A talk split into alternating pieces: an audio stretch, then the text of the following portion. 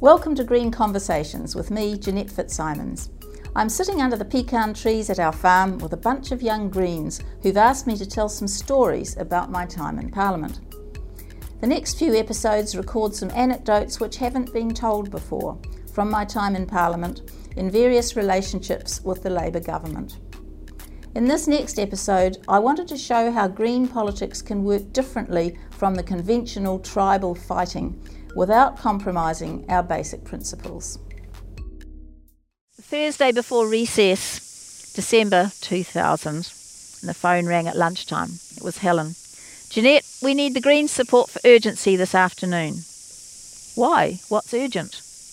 Well, the Nats are filibustering the health bill, and we have to get it through before the House rises for recess at six o'clock, or the nurses won't get paid over the recess.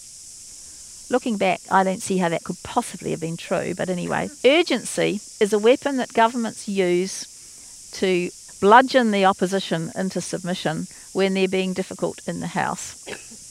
It allows the House to sit for extended hours. Normally it would rise at 6 on a Thursday. This would have allowed it to sit until midnight Thursday night and all of Friday and all of Saturday if needed.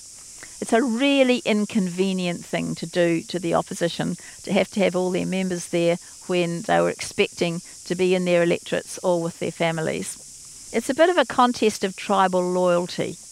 Um, you know, will all your members turn up? Because if they don't, then you lose the vote. In the end, it shows who's boss, and the opposition always gives way and allows the bill to go through in the end. And it's typical of the first past the post environment where parties are tribal and it's all about us and them. The Greens have always maintained a principled objection to urgency. Rod Donald was particularly strong about this. And the Labour government was to learn that first past the post politics didn't always work in the new environment. The health bill was a total restructuring of the way health was managed in New Zealand, setting up district health boards, which we still have, and disestablishing the health funding authority and the Crown Health Enterprises. It was one of the first major bills that the new Labour government put to the House under the MMP system. And the Labour Alliance government had a majority with confidence and supply from the Greens, but that didn't include voting for urgency. It must have been intensely frustrating for Helen when I said, The Greens don't vote for urgency unless it's really urgent. I said, I believe we can get this through under normal process if you're prepared to listen to National and Greens about the amendments that we want. Sue Kedgley had been our person on the select committee, and she had told caucus about how the chair, acting on behalf of the minister, had refused to allow any amendments to be put, had refused to allow National's proposed changes to be discussed or the Greens' proposed changes, and was just ramming it through because they had the numbers on the select committee.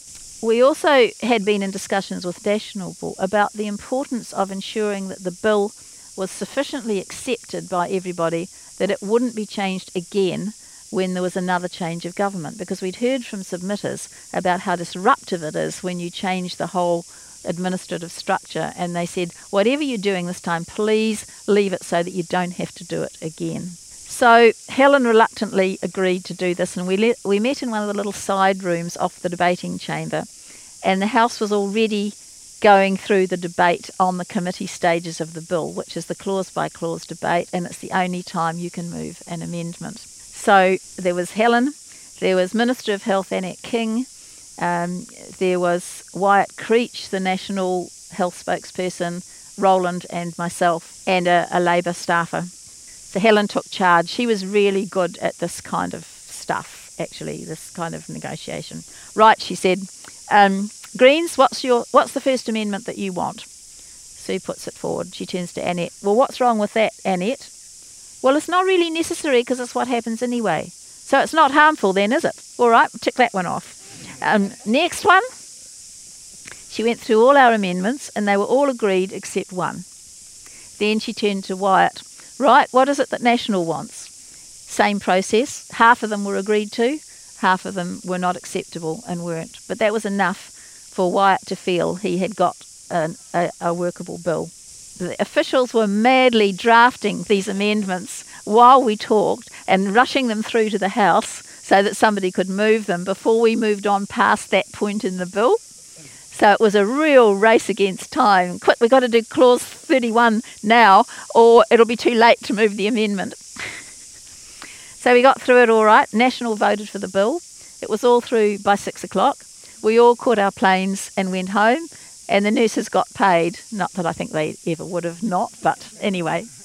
The outcome was that we demonstrated, although I wouldn't say that everybody got the message first time, we demonstrated that cooperative politics can work a whole lot better than confrontation, that it doesn't have to be tribal us and them, that in the end, if you don't like what your opposition's putting forward, you will vote against it, but that there's no reason to vote against it just because it's put up by the other party and things should be considered on their merits. Helen hated the process that we made her go through but she wasn't unhappy with the bill as it ended up. And the structure of health administration has not changed in 20 years. Wyatt Creech said to me, What we've got now is acceptable enough to National that we won't feel the need to change it next time we become government. So that was a win for the people of New Zealand, for the health system itself, and for democracy. My thanks to Hans Buter, who recorded this podcast, and to Finn Kennedy, who edited it.